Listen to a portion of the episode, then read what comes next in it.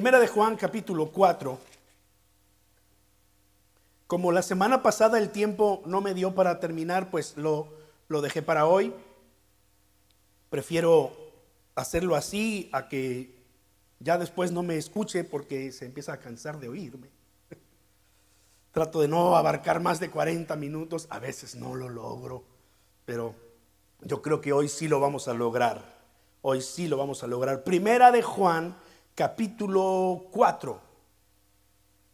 Quizás usted no esté muy familiarizado con esto de buscar los pasajes en la Biblia, pero eh, es sencillo. Eh, se dice primero el libro, Primera de Juan.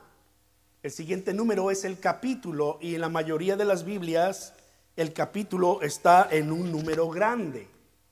El libro se divide entonces en varios capítulos. El más grande eh, son los Salmos, tiene 150 capítulos. Y luego los versículos, entonces el número pequeño. Por eso si decimos Primera de Juan 4, 7, significa que el número 4 es el capítulo, el número 4 es el número grande.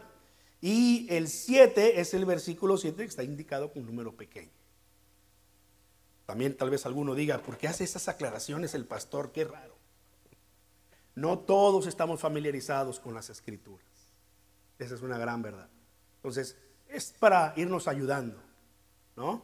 Yo recuerdo que yo creo que tendría la edad de Josué, 12 años, Josué, cuando yo empecé a memorizarme los libros de la Biblia. Vamos a hacer lo mismo con nuestros jóvenes aquí. Y hacíamos una especie de concurso me acuerdo allá, le daban un premio al que eh, se aprendiera los libros de la Biblia y ahí estoy, macheteando, ¿no? Memorizando. Génesis, Éxodo, Levítico, Número, Deuteronomio. Me los aprendí. Ahora, más allá del premio y del concurso, el beneficio es tremendo, porque cuando entonces escuchaba que el pastor decía, busquen en tal parte, yo sabía dónde estaba ya empezaba a identificar dónde estaban los libros del Antiguo y dónde estaban los libros del Nuevo Testamento. A los jóvenes les explicamos el sábado pasado por qué es viejo o antiguo y por qué es Nuevo Testamento. Y ellos están aprendiendo eh, eh, todas estas cosas para, para que aquí entonces les sea más fácil, ¿verdad? Acercarnos a las escrituras. Bien, dice Primera de Juan 4, 7, amados, Amémonos unos a otros porque el amor es de Dios. Y todo aquel que ama ha nacido de Dios y conoce a Dios. El que no ama no ha conocido a Dios porque Dios es amor. Hasta allí nada más la lectura de la palabra del Señor. Me parece sorprendente que los eh, teléfonos celulares hoy en día son, son maravillosos. No, no nos pudimos imaginar hace 20 años cómo iban a evolucionar los teléfonos, pero yo todavía recuerdo aquel telefonito que le hacíamos así para abrirlo. ¿Se acuerda? O aquellos, a ver si usted tal vez es de mis tiempos. Corría el año 2000 y yo tuve mi primer teléfono celular. Era un eh, Bloquicel, le llamábamos, porque era de este tamaño, ¿no? Nokia. ¿Los conoció? Nokia creo que ya ni existe, ¿no? ya ni existe el Nokia. Eh, no se quisieron actualizar, pensaron que esto de los teléfonos inteligentes era algo pasajero y resulta que llegaron para quedarse. Pero extraño la batería de aquellos teléfonos viejos, que yo los podía dejar ahí sin cargar hasta como por una semana. Y si tú no lo utilizabas porque no había para qué utilizarse, más que para llamar, y los textos empezaban a, funcionar, eso de que le aplastabas tres veces una tecla para que pusiera la, ¿verdad? ¿Cuántos de ustedes se acuerdan de eso? Chavorrucos como yo. Pero extrañaba, extraño la batería de aquellos dispositivos. Estos, si, si tienes un teléfono nuevo, te puede aguantar todo el día sin ningún problema. Llegas por la noche a tu casa, lo conectas y te vas a dormir. Pero te das cuenta que al poco tiempo tienes que reconectarlo a mediodía para que te aguante el resto del día, ¿no? Porque ahora los teléfonos no solamente son teléfonos, son televisión, son diversión, son consolas de juegos. Si mi hijo no está viendo allí una película, está jugando o está hablando con sus amigos, porque además de que juega eh, el, ¿cómo se llama eso? Este, el Xbox, está FaceTime con sus amigos, los tienes allí en tu juego, ahí están sus amigos. Pero aparte acá, lo único que te falta es que estén todos juntos aquí. Pero estos teléfonos son una maravilla ahora. El problema es la batería. Siempre. Ahora, Tesla está inventando uno que aparentemente va a traer unas celdas solares aquí. No sé qué va a pasar en días como estos, pero eh, eh, tendría que ayudar a que a través del sol se recargue y le dure durante todo el día. Vamos a ver si es cierto. No lo sabemos. La verdad es que estos, aparatos están diseñados para que usted los cambie de vez en cuando. No sé, al año ya la batería no es la misma, usted se desespera y entonces empieza a ver eh, comerciales de el nuevo iPhone y a poco no algo brinca por dentro. Lo quiero, lo quiero. Recuerden, el hombre sigue siendo hombre. El ser humano sigue siendo ser humano en cualquier cultura. Siempre vamos a estar queriendo más y más y más. Pero para eso están diseñados. Las baterías son, como lo llaman los expertos, consumibles, porque tienen una vida determinada y después o lo cambias, la reemplazas o, cambias de dispositivo. Tiene que estar conectado a la fuente de poder para que entonces el teléfono con su batería bien cargada cumpla el propósito. Si tú no lo cargas, puedes tener el teléfono de moda, el, de última eh, generación con toda la tecnología y de nada te va a servir. Necesita estar su batería recargada y eso se logra conectándolo a una fuente de poder. El cuerpo humano el cuerpo humano tiene el poder de regenerarse, de recuperar sus energías con descanso, con debida alimentación, aunque con el tiempo se va desgastando, ¿no? Eh, es sorprendente cómo usted puede llegar de su trabajo un día bien cansado, tal vez un día que le tocó estarse agachando, subiendo, agachando, subiendo, cargando. Entonces usted llega a su casa con un dolor en la espalda, sobre todo si ya está cerca del quinto piso o lo pasa. con el dolor de las piernas. Y si no le dio ni tiempo de comerse un buen lunch, con dolor de cabeza. Pero ¿a poco no es sorprendente? Puede irse, se, da un baño, se acuesta allí a ver la televisión más, que a, más bien a dormir. Se va a dormir y al otro día usted se despierta con la energía suficiente para volver a su trabajo nuevamente a una jornada como la anterior. El cuerpo tiene pues ese poder de regenerarse y de recuperar sus energías, aunque con el tiempo nos vamos desgastando. O sea, se, llama envejecer y es inevitable. Es inevitable. Pero espiritualmente, Dios diseñó nuestro ser para que ocurra lo contrario.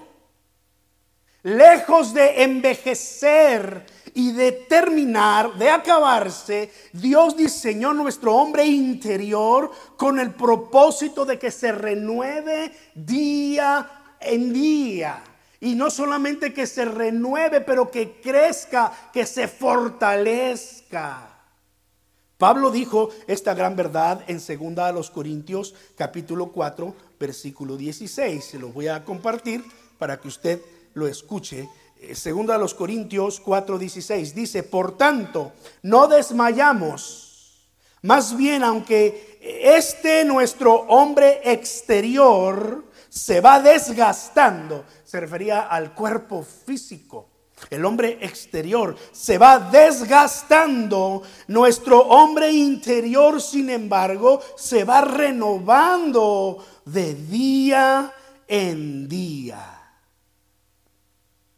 Usted puede seguir leyendo para que vea el pensamiento completo del apóstol, eh, del apóstol Pablo.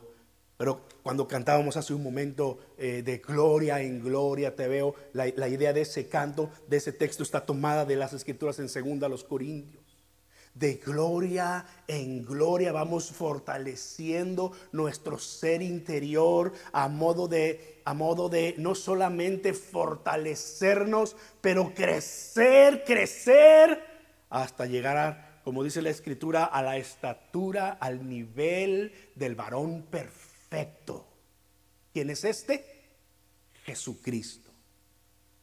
Así que estamos diseñados para que interiormente nos, nos fortalezcamos, nos renovemos y no nos desgastemos. La verdad es que algunos que experimentan cansancio espiritual o desgaste espiritual puede ser porque no estás conectado a la fuente de poder. Puede ser que te pase como las baterías de los teléfonos más sofisticados y avanzados tecnológicamente hablando. Si no te conectas, no vas a rendir. Ahora, ¿por qué, ¿por qué digo esto? ¿Por qué, qué tiene que, que, ver esto con, con el amor? Porque eh, la semana pasada decíamos cómo se nos puede facilitar amar a los demás, amar verdaderamente, amar desinteresadamente. ¿Cómo puede esto ser posible? Y decíamos, bueno, recuerda que eh, hay que conocer la naturaleza humana, sabes que el ser humano es débil. Sabes que te van a fallar, existe la posibilidad de que no haya una buena relación. Entonces, si yo estoy eh, sabido de eso y si yo entiendo eso, me va a ser más fácil aceptarlo. Que de pronto pensar, oh, es que no lo esperaba. Espera, conozco la debilidad humana. El Señor dice en su palabra, en el Salmo 103, Dios diciendo, porque yo conozco tu condición. Sé que eres polvo. Sé que eres polvo. Y luego también decíamos, así como conocemos la naturaleza humana, también reconocemos que así como las personas tienen defectos, déjeme corregirlo, así como las personas tenemos defectos, es que se oye así como que los demás y yo no, ¿verdad? Este, también tenemos virtudes. Lo que compartíamos la semana pasada. Y hablábamos de enfocarnos en las virtudes. Pablo llega a escribir en Filipenses 4, 8 diciendo, hermanos, todo lo que es bueno, todo lo honesto, lo justo, lo puro, lo amable, lo que tenga buen nombre, en lo que haya virtud, si algo es digno de alabanza, en esto piensa y el Dios de paz estará contigo. En esto piensa. Somos llamados, hermanos, a enfocarnos en las virtudes de los demás. Sé que mi esposa tiene defectos, lo sé, y ella sabe que yo tengo defectos. Pero yo he decidido enfocarme en sus virtudes. Llegó el punto en el que entendí que yo no soy quien va a cambiarla en sus defectos. Y ella ha entendido que ella no es quien me va a cambiar a mí en mis defectos. Tenemos quien lo hace, de gloria en gloria. Pero a nosotros nos toca es amar con todo nuestro corazón y me enfoco en las virtudes. Mi esposa tiene maravillosas virtudes y me enfoco en ellas y trabajamos juntos en eso. Y dejamos que, que, lo que a mí me falta, ella lo complemente y lo que a ella le falta, yo lo complemento. De otra manera no hubiésemos durado ni dos años, quizás. Pero de eso se trata, ¿no? Entonces, aunado a eso, el propósito de hoy es cerrar el tema y decir, que si nosotros estamos conectados a la fuente del amor, o sea, a Dios, porque es lo que Juan acaba de declararnos aquí, el que no ama no ha conocido a Dios, porque Dios es amor. Entonces, si Dios es amor y yo estoy conectado a Dios, estoy conectado a la fuente del amor. Dice la escritura aquí también Juan diciendo, nosotros le amamos a Él porque Él nos amó primero. Qué gran verdad, es la misma verdad. Y lo vuelve lo, dice no solo una, sino hasta dos veces aquí en el capítulo 4. Nosotros le amamos a Él porque Él nos amó primero. ¿Cómo es posible que yo puedo responder a la gracia y al amor de Dios? Es porque Él me amó primero. Mira, si como eh, cristianos nos eh, enfocamos en esta verdad, hermanos, las cosas van a caminar mucho más fácil en nuestra fe. No se trata de ti, no se trata de mí. No pongas tu, corazón en, en ti, en tus capacidades, en tus emociones, en lo que tú puedes o no puedes. Pon tus esperanzas en Dios. Es que yo no, yo no siento amar a Dios. No te preocupes. Dios te amó primero. Pon tu esperanza, pon tu enfoque en Dios. Él es el Padre perfecto. Y no nos cansaremos de pensar en esto. Cada vez que, mis hijos requieren que yo eh, ponga un poco de mano dura con ellos, eh, mi esposa y yo a veces no nos ponemos de acuerdo en cómo lo vamos a, disciplinar y, finalmente llegamos a un acuerdo y a veces ella piensa un poco más estricto que yo, normalmente ella piensa un poco más estricto que yo. Y, al final decimos, sabes, es que, es que tienes razón, tiene que ser disciplinado, tiene que aprender esta lección, pero no puedo evitar pensar qué hace Dios cuando soy yo el hijo que necesita disciplina. Y entonces pienso, Dios me ama incondicionalmente.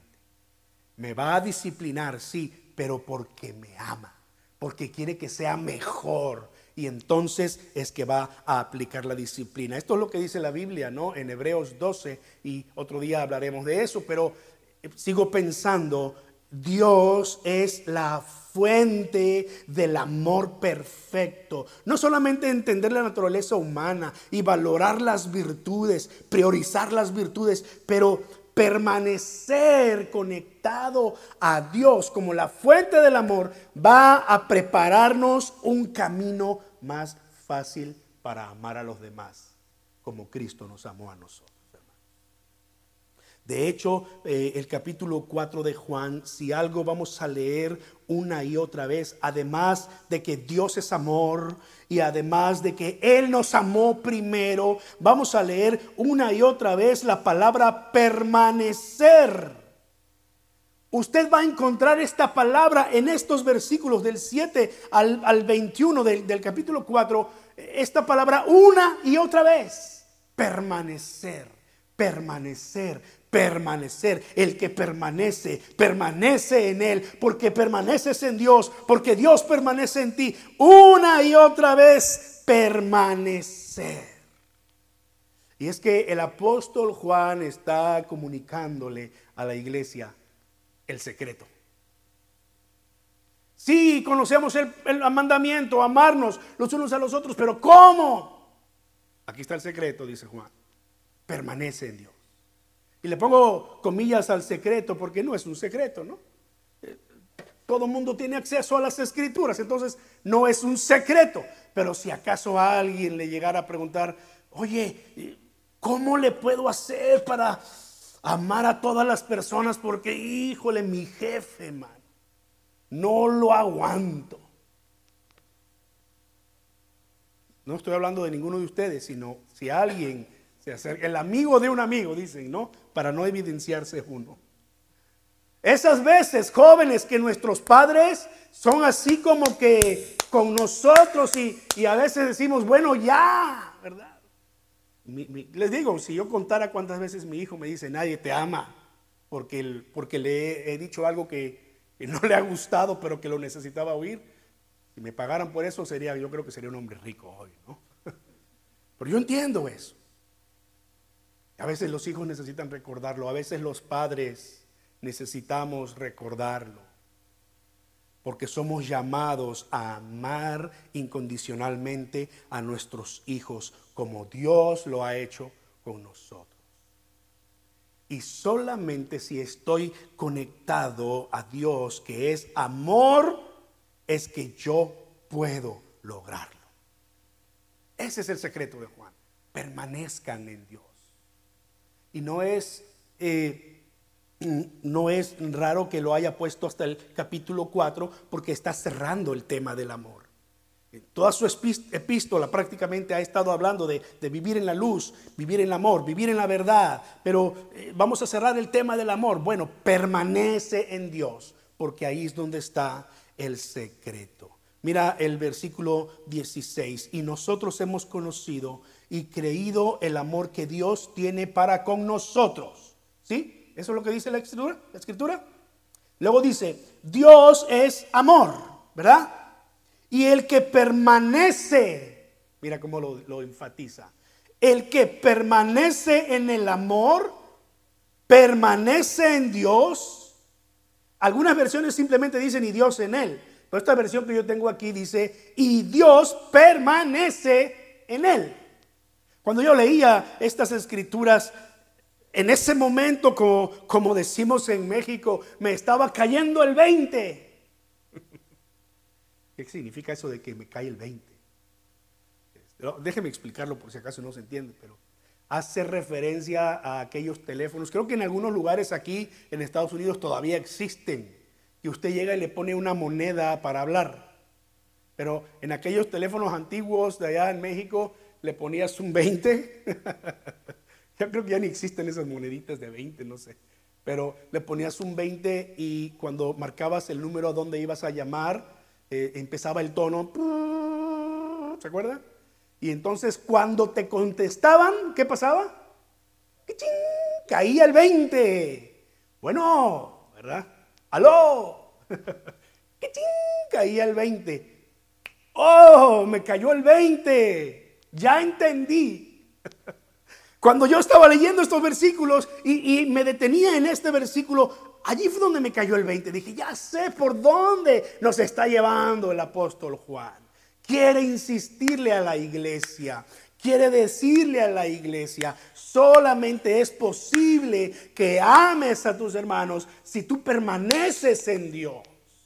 Solamente es posible para ti que puedas amar a tu familia, amar a tus vecinos, amar a, tus compañeros de trabajo, si permaneces en Dios. Porque si permaneces en Dios, el camino se va a hacer más fácil.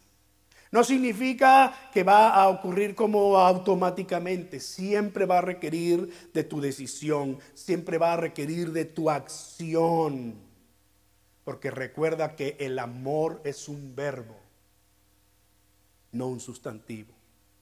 Y como verbo requiere acción de nuestra parte. Juan capítulo 15, versículo 15. Quizás este texto usted lo ha leído muchas veces. Juan capítulo 15 y versículo 5, no 15, versículo 5. Desde el versículo 1 el Señor Jesús está hablando figurativamente acerca de la vid, la, planta de uva, el árbol de las uvas. Yo soy la vid verdadera, mi padre es el labrador. Toda rama que en mí no lleva, eh, en mí no está llevando fruto, la quita. Y toda rama que sí está llevando fruto, la limpia, la poda, para que lleve más fruto. Ya ustedes están limpios por la palabra que les he hablado. Versículo 4 y versículo 5 dice, permanezcan en mí. Este es Jesús hablando. Permanezcan en mí y yo en ustedes. Como la rama no puede llevar fruto por sí sola si no permanece en la vid, así tampoco ustedes si no permanecen en mí. Juan 15, 4. Ahora va el 5. Yo soy la vid, dice Jesús. Ustedes son las ramas. Pámpanos, dice otra versión, ¿no? Las ramas. ¿Ha estado en un viñedo? Como las, las eh, grandes ramas de uva están obviamente colgando de, de los viñedos, de, las, de los árboles de, de las uvas. Y normalmente cuando se va a cosechar, se corta todo el, todo el racimo y entonces pues se hace, lo, se hace lo propio. Jesús dice, esta es una elección que todos los que estaban escuchando a Jesús en ese tiempo la podían entender porque ellos eran labradores. Ahora usted y yo no necesitamos ser labradores para entender. Corte una rama de un árbol y a los pocos días la va a ver que se empieza a secar. Es normal, le ha cortado la rama al árbol. Ese árbol ya no se está alimentando de la savia del árbol, por lo tanto va a secarse, va a morir. Y está lista para ser echada al fuego. Y dice entonces Jesús, yo soy la vid ustedes las ramas, el que permanece en mí y yo en él, este lleva mucho fruto. Pero separados de mí, nada pueden hacer. Nada pueden hacer. ¿A qué se refiere ese nada? A las cosas que Él nos llama a hacer al estilo de vida, al nivel de vida y de amor unos por otros que Él nos llama. Amar como Cristo nos amó. Ese nivel, separados de Él, esto no va a ser posible. Lo vamos a intentar, pero usted se va a encontrar que no le será fácil perdonar. Usted se va a encontrar que no le será fácil tolerar usted va a encontrar que no, le será fácil comprender a la otra persona, ser empático, ponerse en sus zapatos, como decimos, y decir, lo, lo entiendo. Había ocasiones que mis hijos llegaban a casa por algún compañero que les hizo pasar un mal rato. Y cuando nos enterábamos del problema y nos enterábamos de todo lo que estaba alrededor, nos dábamos cuenta que ese niño había tenido ciertas experiencias difíciles en su niñez más temprano. Y decíamos, claro, en una situación como tal, en ese hogar, el niño llega a la escuela y trata de sacarlo, trata de llamar la atención, trata de evidenciarlo de esta forma. Fue sorprendente. Llegó el día en que nuestros hijos nos dijeron, este, soy el único o la única, decían mis hijas, que tiene a sus dos papás viviendo juntos. Todas nuestras compañeras, sus papás están separados de una o de otra forma. Bueno, hay situaciones que pasan en los hogares, la vida no es perfecta, pero esas situaciones afectan a las personas. Y esas situaciones, ay Dios, ya me pasé el tiempo. Los niños me avisaron, ya se metieron. Esas situaciones hacen que la gente lo maltrate a usted. Y es cuando nosotros tenemos que llenarnos del amor de Dios, del poder de Dios, conectados a Dios, para que podamos amar aún a las personas que son difíciles de amar. Pero dice el Señor, separados de mí, nada puedes hacer. La clave está entonces en permanecer en Él. Y podría pasarme los siguientes 20 minutos hablando acerca de eh, esta palabra, permanecer. La vamos a dejar para la siguiente serie, viviendo en la verdad, porque ya no me quiero tardar más. Pero para el apóstol Juan, según le escribe a la iglesia aquí en Primera de Juan capítulo 4, este permanecer en él empieza cuando nosotros confesamos con nuestro corazón que creemos en Dios y en su Hijo Jesucristo. Versículos 14 al 16 dice, y nosotros hemos visto y testificamos, ya regresé a primera de Juan 4.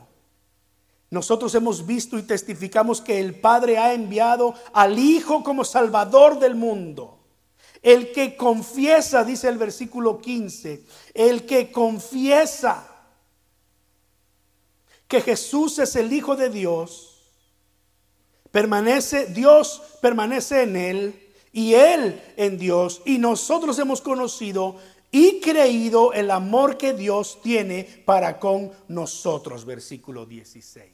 Permanecer en Él significa entonces, y empieza cuando tú confiesas con tu corazón que crees en Dios. Ahí está el punto. No puedes permanecer en alguien o en algo si tú no crees. ¿No es cierto? No puedes permanecer si tú no crees. Por eso Pablo en Romanos 10 dice, esta es la palabra de fe que predicamos. Si confiesas con tu boca que Jesús es el Señor y si crees en tu corazón que Dios lo levantó de entre los muertos, serás salvo. Porque con la boca eh, se confiesa, con el corazón se cree para justicia y con la boca se confiesa para salvación. Así que la pregunta obligatoria para nosotros hoy no es si queremos permanecer. La pregunta es, ¿tú crees? ¿Tú has creído en Dios? ¿Has creído en Jesucristo como tu Salvador? ¿Has confesado que Jesucristo es tu Salvador? Si no lo has hecho, lo puedes hacer. Si tú crees en Él, entonces decláralo con tu boca confiésalo. Porque, porque Juan dice, el que confiesa que Jesús es el Hijo de Dios, Dios permanece en él y él permanece en Dios. Amén. Ora conmigo entonces. ¿Quieres ponerte en pie para que oremos juntos? Y yo quiero invitarte en esta hora que tú puedas orar delante del Señor y que puedas decir al Señor, en tu oración personal, Padre, yo creo en ti, Señor. Yo creo en ti, mi Dios. Y te lo confieso con todo mi corazón. Creo en ti, Jesús. Yo creo que tú moriste en la cruz por mis pecados. Dile, yo creo que tú eres mi Señor. Y yo te entrego mi vida. Porque quiero permanecer en ti. Quiero amar a mi esposa, amar a mi esposo, amar a mis hijos con todo mi corazón. Quiero amar a mi prójimo. Quiero amar a mis vecinos. Quiero expresar tu amor a mis compañeros de trabajo, a mi comunidad cuando estoy comprando, cuando estoy manejando, cuando estoy caminando por la calle. Porque quiero entenderlos, quiero comprenderlos, quiero ponerme en sus zapatos. Señor, creo en ti y confieso con mi boca que Jesús es el Hijo de Dios, que Él murió por mis pecados y que Dios lo resucitó de entre los muertos.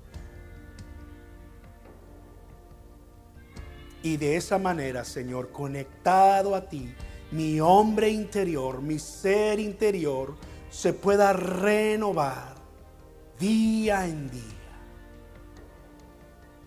Mi Dios, y que en los momentos en donde se requiere tu gracia, tu gracia esté allí lista para nosotros, porque permanecemos en ti, Señor. Te pido por tu iglesia, te pido por tus hijos e hijas, te pido no solo por los que estamos aquí, por todos aquellos que nos siguen en el internet, Señor. Que esta verdad de tu palabra sea una realidad en nuestro corazón que creamos y que permanezcamos en ti, Señor. Esa es la clave. Ese es el secreto que ha sido revelado y que Juan se quería asegurar que la iglesia lo entendiera. Permanecer en Él. Permanecer en tu verdad. Padre, vamos a casa en esta, en esta hora. Bendícenos en el resto del día. Por la tarde queremos llegar allá en el centro, Señor. Queremos nuevamente reunirnos, esta vez para orar y para bendecir tu nombre. Mi Dios permite que en este tiempo de, de, oración y convivencia también tú puedas ser glorificado y otras personas que lleguen entre nosotros puedan ser convencidos por tu Espíritu, Señor. Para que nosotros podamos ser un testimonio de lo que es tu amor y tu gracia. Te lo pedimos en el nombre de Jesús. Y así oramos. Amén. Amén.